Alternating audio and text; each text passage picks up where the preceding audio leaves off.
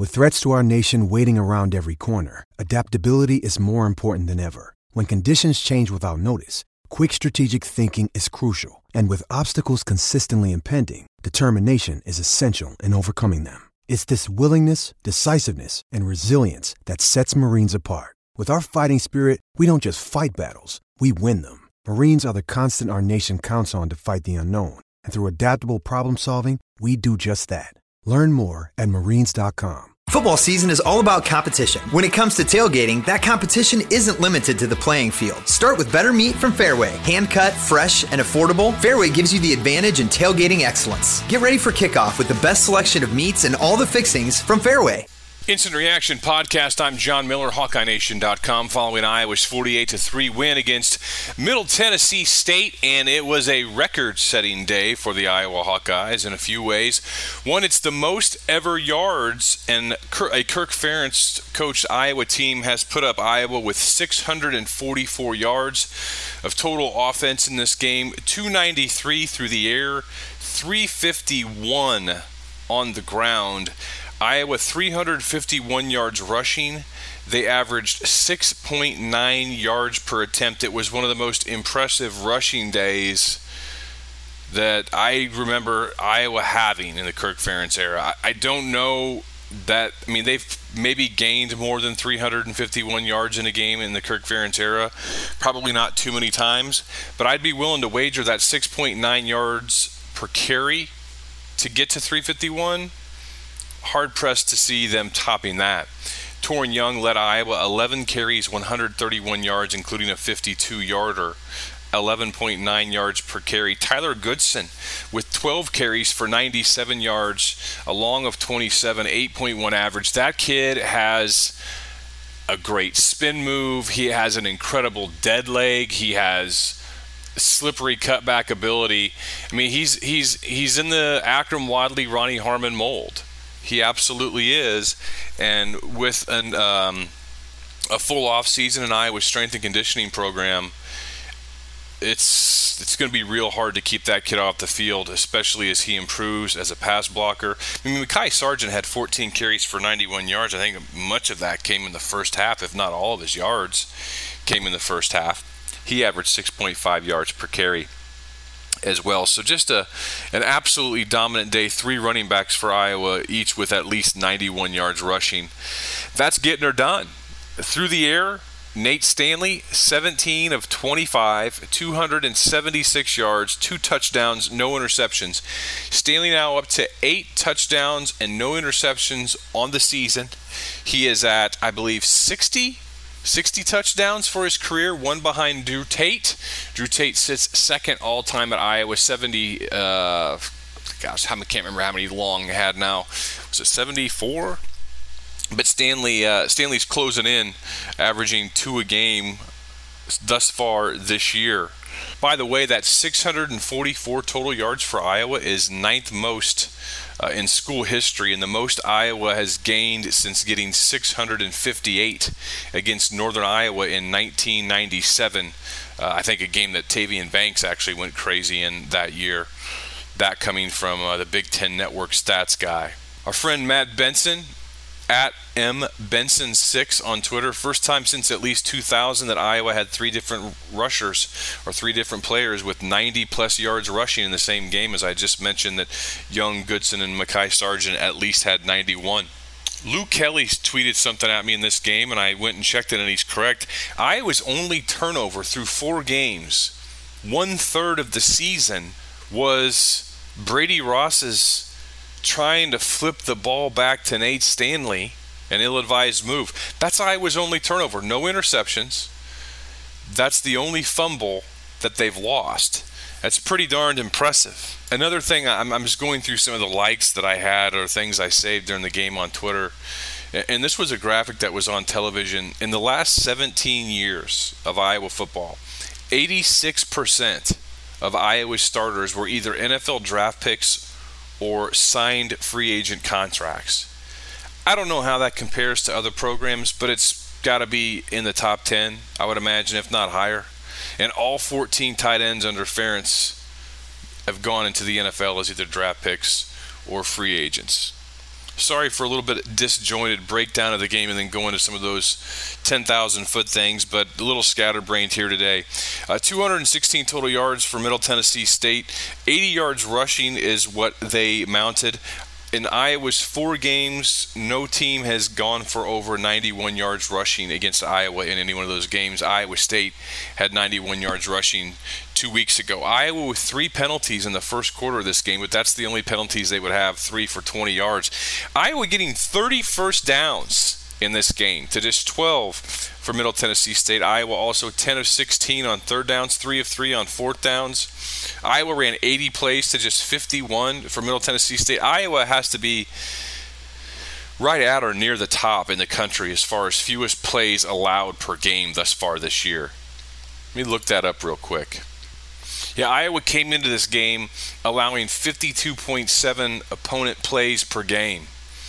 Uh, they allowed 51 today. They were second coming into this game behind Navy, who allowed just 49 plays per game. It's pretty good. It's tough to score if you don't get the ball. Iowa averaged 8.1 yards per play in this game, 14.7 yards per completion, as I mentioned earlier, 6.9 yards per rush in this game, 6 of 6 in the red zone. Keith Duncan showing that he is mortal, missing a field goal in this game.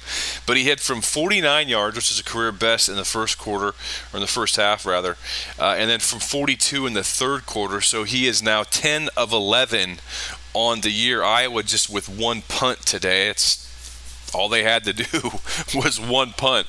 It was one of those crazy days. So Iowa had 16 third down attempts in this game. Their average distance to go on those was 5.1. And Middle Tennessee State uh, had 12 third down attempts. Their average to go was 11.8. That is just a defense that's getting the job done. Uh, a fantastic day today. Iowa's wide receiving corps once again with 20 plus targets. It's the fourth consecutive game to start this season that the Iowa receivers as a group have been targeted at least 20 plus times. I don't know what the record of consecutive, you know, 20 or more targeted games is for Iowa relative to the receiver position in the Kirk Ferentz era, but I got to think that this is this is it or it's real close. Uh, in all four of Iowa's games, uh, Ihmir Smith-Marsette, Brandon Smith, Tyrone Tracy, and Tyler uh, and Nico Ragaini, rather, Iowa's top four receivers have caught a ball in each of those four games. Speaking of Tyrone Tracy, he also showed some very slippery moves out there in this uh, in this game. Uh, Ihmir Smith-Marsette had a rushing touchdown in this game, made a nice catch. I, I think Nate Stanley's best throw in his arsenal is that deep seam or the or the deep post route. He just throws those on an absolute laser, and he had a couple of throws in this game. Aside from those that were really really pretty. A touchdown pass that he threw to Brandon Smith earlier in the game, which Stanley was flushed out to his right on the run, hits Smith in the back right corner of the end zone. That is a tough, tough throw to make. Uh, it was an 18 yarder. It was a thing of absolute beauty. And then, of course, uh, he had a long throw to Ihmir Smith-Marsette of 38 yards that was over his shoulder. It was real, nearly indefensible in this game. You know, early on, there was a, a short crossing route across the middle that he threw behind Tyrone Tracy. Iowa would wind up converting on that third and long in that series. It didn't hurt him in this game. It's just the kind of thing that can hurt you down the road. Got to make the makeables. And I know some people, you know, there's a lot of people that think fans are too hard on Nate Stanley or that I can be a little too hard on Nate Stanley. And everyone's familiar with grading on the curve. Nate Stanley is one of the better quarterbacks to ever play for Iowa. Nate Stanley's likely going to leave Iowa breaking Chuck Long's career record for touchdown passes. He's going to be potentially top three, top four all time in passing yards in Iowa history. So, of course, a lot is expected of Nate Stanley. He's a great player. You want to see him take that step forward to greatness in making the makeables. It wouldn't matter if his name was Joe Smith a quarterback that has showed as much on the field as he has. That's why there's you know, maybe there's too much because maybe there's not enough, you know, focus on what he does great. And he does a lot of things great. He's a great leader, but um, a very good day uh, for Nate Stanley, and he's off to a, an incredible start, as mentioned. Over a thousand yards passing this year, and eight touchdowns and no interceptions. That's pretty darn good.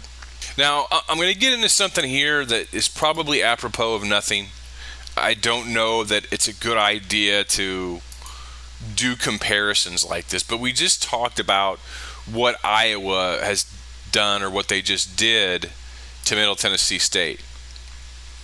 Iowa's next opponent, Michigan, hosted Middle Tennessee State in their season opener. Michigan had 26 first downs, Iowa had 30 against Middle Tennessee State. Um, Michigan had 453 total yards. We've obviously talked about what Iowa did. Middle Tennessee State had 301 yards against Michigan, 216 against Iowa. Michigan ran for 233 yards against Middle Tennessee State for an impressive 5.2 yards per carry, but we talked about what Iowa did in the 6.9 yards per carry. And again, this you know Michigan had two turnovers and Middle Tennessee State had two turnovers. Neither team had a turnover today. So you know comparative scores is a slippery slope. It's usually a waste of time, which is why I started this segment saying it's potentially apropos of nothing. Because you can turn right around and say that well you know Iowa and Michigan both played Rutgers, and Iowa just beat Rutgers 30 to, to nothing, and Michigan beat them you know 52 to nothing and you know Michigan had 476 total yards of offense against Rutgers whereas Iowa had 438 Iowa held Rutgers to 125 yards Michigan holds Rutgers to 152 yards Iowa had 23 first downs. Rutgers had five. Michigan had 28 first downs. Rutgers had 10. Michigan only ran for 141 yards against Rutgers.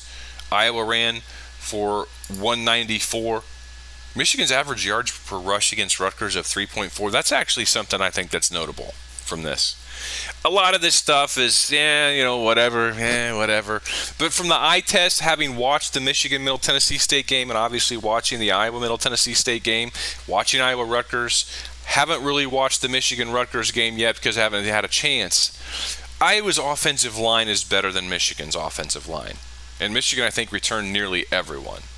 Iowa's is better, and Iowa has been without Alaric Jackson for three games, for nearly a month. And based upon everything I've heard, he's Alaric Jackson's going to be back for Iowa against Michigan. I mean, think about that. Iowa just, you know, Iowa put up all those yards today. The, the, the impressive yardage total, the impressive 6.9 yards per carry.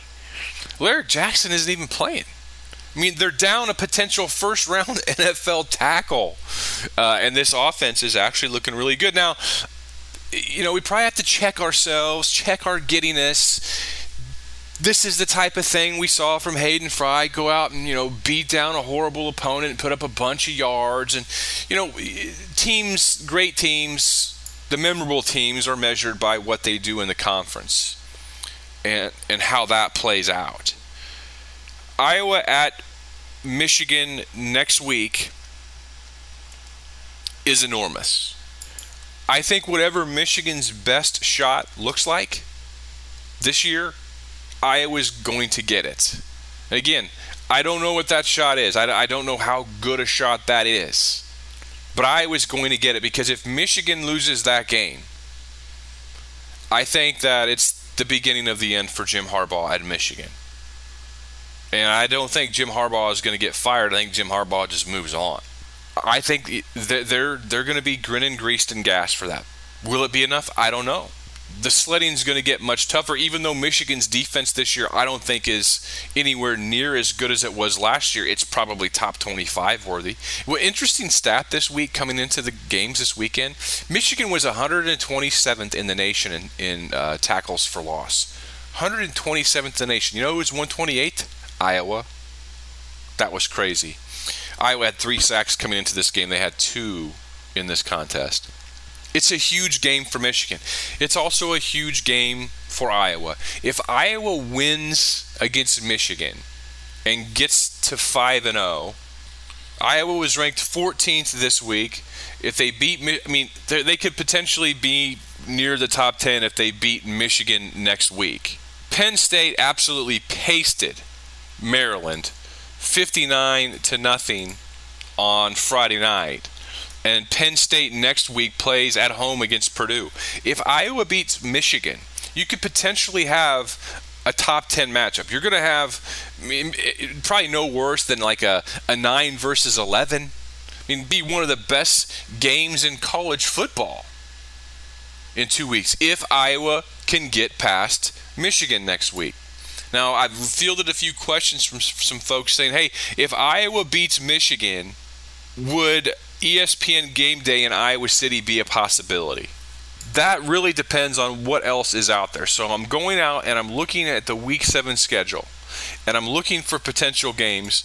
Alabama is at Texas A&M at Kyle Field, which is at which is Texas A&M's home for those of you uh, who don't know.